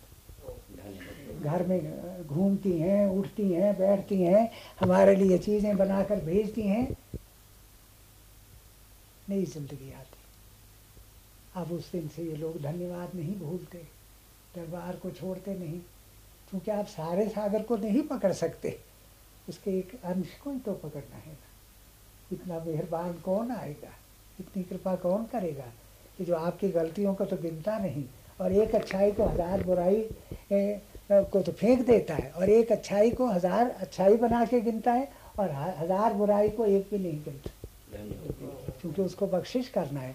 महामातेश्वरी का अंतिम शब्द, हमको खाना खिला दिया, पिला। ये याद है, सामने तो खड़े हैं। जब मृत्यु विषया के ऊपर हो गए, डॉक्टर जवाब दे गए तो उनके पिताजी का टेलीफोन आया, यही मैं नहीं पकड़ा हो सका एक शब्द कहे, दीना बंधु दीना नाथ, मेरी डोर तेरे हाथ। अब उनको इतना विश्वास है, मूर्ति रखी है। कभी हमको ज़रा शारीरिक हम कोई लीला बनाए तो वहाँ नज़र उतारती हैं हमारी। वो भी तो पाठ करनी है ना। अब ये जैसा अब हम अंदर जाएँगे, हमको चाय की प्याली दे देंगे, कुछ करेंगे। ये शरीर अनानत है। इसको बहुत संभाल के रखना है, याद रखो। भट्ट जी का अंतिम एक चीज़ थी कि प्रभु जी, मैं इसीलिए जी रहा हूँ कि मुझे आपके शरीर की सेवा मिले। बिश्कन दस्ते के खंदर खिदमत यार नशूद कोरबे चश्मे के लज्जत की दीदार नशूद कहते हैं, वो हाथ टूट जाए, जिन्होंने कभी सेवा नहीं की, वो आँख अंधी बेहतर जिसको कभी दर्शन नहीं हुआ। क्या देखा फिर उस यही मिटने वाली चीज़ें आज अगर शरीर न हो तो आपको दर्शन किसका मिले? आज भारत के पंडितों ने ये लिख कर भेज दिया कि भोरा नाथ दर्शनम पुण्य, पाद स्पर्शनम पापनाशनम भाषणम श्रवण मोक्ष मुक्ति से आलिंगने स्वर्ग लगते ये कौन? भारत के पंडितों ने, कि हमारे दर्शन से कुल पुण्य प्राप्त होते हैं, चरण छूने से जन्मों के पाप करते हैं, उनकी वाणी सुनने से मोक्ष की प्राप्ति होती। कह दिया ना, पुनर्जन्म न विद्युत। जब पानी की बूंद सागर में मिल गया, दोबारा जन्म का मतलब ही क्या है? हाँ कभी कभी वो अपनी लीला करने आए, उसके लिए इतना रख लो कि हे प्रभु हमारा जन्म तो ना हो पर जब तू जन्म लेके आए हमें साथ ज़रूर ले। धन्य हो प्रभु हैं? हो सुन लिया आज क्या कहा है? सुना बच्चों? क्षमा करना सदैव जी क्या कहा? सुन लिया। क्योंकि ये लीला उससे भी महान है। मोक्ष के सुख से भी ये सुख अधिक है। वो नवागने पे आई तो ना देख। आज बख्शिश है ना उमड़ा आ रहा है। वो कह रहा हमको एक चीज़ याद आई। आप खड़े आराम में हैं या अच्छा खैर वो तुमको एक चीज़ सुन लो चलते चलते। वो इतना देता है जब अपने अनंत रूप को देता है। आपके पात्र छोटे होते हैं सहदेव जी। आप सब इतना दे दिया ओवरफ्लो होता है। वो समझता मैंने तो कुछ दिया ही नहीं अनंत रूप में से कितना निकाल ली। ये उसकी कृपा है। आज हिसाब किताब होते रहे। अब उसका हिसाब किताब कोई नहीं। जब पंडित मदन मोहन मा- मालवीय का नाम सुना हुआ है पंडित मदन मोहन का जब इनको दर्शन हुआ तो अस्वस्थ थे ये। आप बच्चों ने नाम सुना है ना जिन्होंने बनारस यूनिवर्सिटी बनाई पंडित मदन मोहन मालवीय? अस्वस्थ थे। हम देहरादून थे हमारे दिल में ख्याल आया। देखा है। क्योंकि उन्होंने हमारा कोई वाक्य अपने डायरी में लिख के रखा हुआ था। आप हम गए तो उनको ऊपर की मंजिल में थे सहदेव जी। उनको किसी ने कहा कि महाराज आए। हमारी आयु उस वक्त छोटी थी हमारी तो आयु कोई नहीं लेकिन अगर शरीर से हम अपनी आयु को न दिखाएँ तो आपको क्या पता लगे कि कितने साल हमारे साथ रहे। धन्यवाद। अगर हम कमज़ोर ना हो तो आपका प्यार कहाँ से देखें? और हम कमज़ोर कहाँ के जहाँ मृत्यु से भी हम टक्कर याद रखो कि हम पर हमारे भक्तों पर मौत का कोई जबर नहीं। अपनी इच्छा से जाए तो जाए। सुन लिया आज?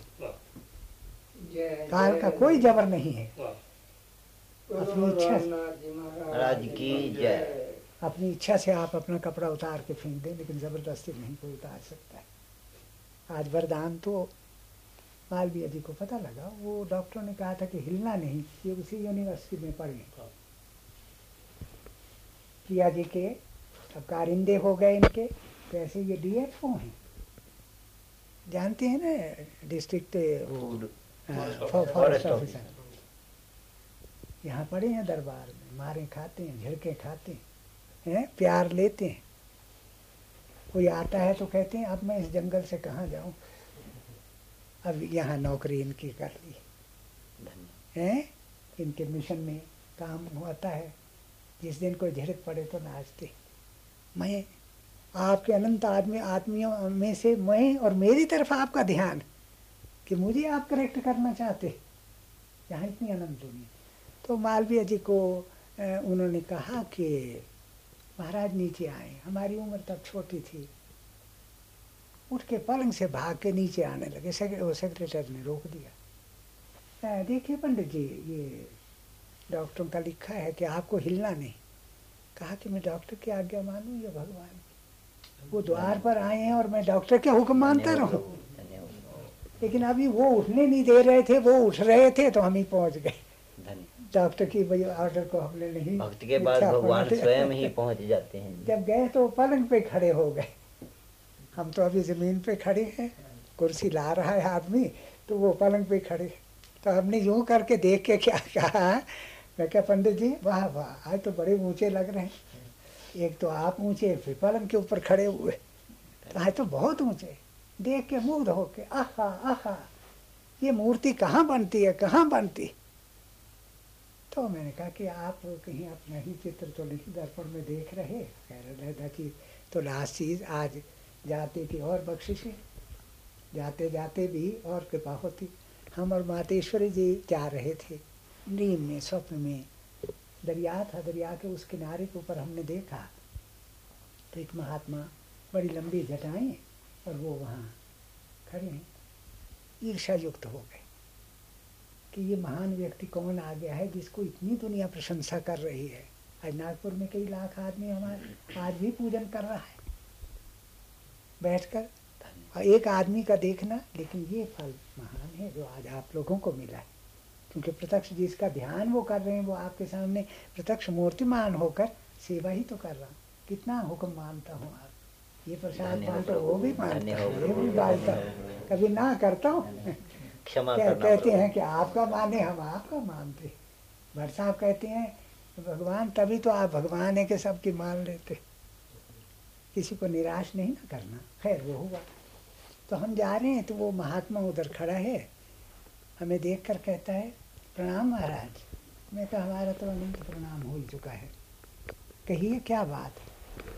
कहने के मैंने सुना है बड़े मधुर भाषी हैं उधर से बोल रहा है इधर आके दूसरे किनारे से कि आप बड़े मधुर भाषी हैं। मधुर भाषी जानते बहुत सुंदर बोलने वाले। और आपकी सिल्वर टंग है बहुत सुंदर बोलते हैं। मैं कहा ये प्रशंसा आप कर रहे हैं? कहेंगे हाँ महाराज मैंने सुना स्वयं तो सुना नहीं, लेकिन लोगों ने सुना। मैं कौन सी बड़ी बात है? कोयलें भी अच्छा बोलती हैं, मोर भी अच्छा बोलते हैं, बाजे भी अच्छा बोलते हम ही बोल लिए तो कौन सी बड़ी बात हुई? कहा कि लेकिन कल पता लगा, आप बोलते बोलते रुक गए। यानी वो कटाक्ष कर रहा था। आप बोलते बोलते रुक गए। मैं कि इसमें भी क्या बुरी बात है? जो चलता है, वो रुकता है। जो सोता है, वो जागता है। जो बाजा बजता है, वो चुप होता है। आप मुझे कुछ सुना सकती है? मैं कही आपसे सुनने के लिए कि मैं मधुरभाषी हूँ। ऐसा सर्टिफिकेट तो मुझे नहीं चाहिए। कहा तो कृपा करिए तो मैं कहती सुन लीजिए। कहा कि, वो क्या? मैं कहा कि, आज तक विश्व एक नई चीज़ आपको सुना रहा हूँ। शब्दों में भी नहीं। आप लोगों के लिए बिल्कुल नहीं होगी, क्योंकि वो महात्मा था ना। तो उसको मैं कोई ऐसी बात ही सुनाऊँ कि जो उसने आगे नहीं सुनी हुई तो मैंने कहा कि, सुनिए। भगवान ने सृष्टि बनाकर अपने मुख पे पर्दा डाल दिया। तो छुप गए। जैसा कि अब आप जाएँगे, हम द्वार बंद कर लें तो हम छू जाते तो मैं कहा, भगवान ने सृष्टि बनाकर अपने मुख के ऊपर पर्दा डाल दिया। सत्य तो है अब जिधर देखो गॉड इज़ नो बियर कहीं आसमान, कहीं ज़मीन, कहीं कुछ। नास्तिकवाद एक चार घंटे का इन्होंने हमारा लेक्चर जो कि विश्व के अंदर अनंत काल तक रहेगा, जो कई लाखों की हज़ारों की तादाद में आप उसमें थे कि नहीं नागपुर में? उस लेक्चर में शायद नहीं थे। जो एग्जिस्टेंस ऑफ़ गॉड के ऊपर था रात के बारह बज गए फोर आवर्स डंडे वाले कहती है वाह प्रभु जी। दूसरे आके कहते हैं कि तो सरस्वती जी वहाँ पे बोल रही है कोई कुछ कहने लगा कोई कुछ। सारी दुनिया को हमने वार्न किया कि याद रखो जो व्यक्ति जीवन में भगवान को मानकर एक साष्टांग प्रणाम कर लेगा उसके लिए मृत्यु मोक्ष का रूप धारण कर लेगी और जितने उसके दुख हैं वो सुख के अंदर बदल जाएँगे। लेकिन जो अभिमानी पुरुष हाँ वो कोई भी हो अहंकार वश प्राउड होकर उसके आगे झुकना नहीं चाहेंगे सीधे खड़े रहेंगे टाइम आएगा कि उनके पाँव थक जाएँगे और वो भी गिर जाएँगे। प्रणाम उनका भी होगा लेकिन चोट लगेगी। धन्य हो धन्य हो गिरेंगे कि नहीं? तो मैं कहा ये हमने वार्निंग दे दी। टाइम के अंदर उसको मान लो प्रणाम कर लो उसके बन जाओ और सारी कृपा को तो हमने क्या कहा? आ, एक चीज़ कि महात्मा भगवान ने सृष्टि बनाई और मुँह पे पर्दा डाल दिया। छुप गए ना? कोई कहता है, कोई कहते नहीं, ना सीक्रेट डेथ पुस्तक हमें प्रेरणा दे के लिखवाई। आज विश्व में जागृति आज सारे अमेरिका और सारी नेशंस के अंदर वो किताब चली गई। उसकी लिस्टें चली गई और उन्होंने लिखा कि अनकॉमन रिप्रेजेंटेशन है इस बुक के अंदर। और मास्टरशिप है परसेप्शन के अंदर। जहाँ तक वाणी होती है, आश्चर्य। आज गीता है गीता का सुनाने वाले उस रूप में नहीं है। रामायण है अब यहाँ दोनों चीज़ें आप साक्षात रूप में बैठे हैं। कहते हैं वो तो उसी रूप को समझ लिया आकर। तो हमने क्या कहा कि याद रखो भगवान ने अपने मुख पे पर्दा डाल लिया और दुनिया इधर हैरान होने मैं कहा तो कुछ विज्ञानी तो अभी पहुँच ही रहे थे कुछ चंद्र लोग तक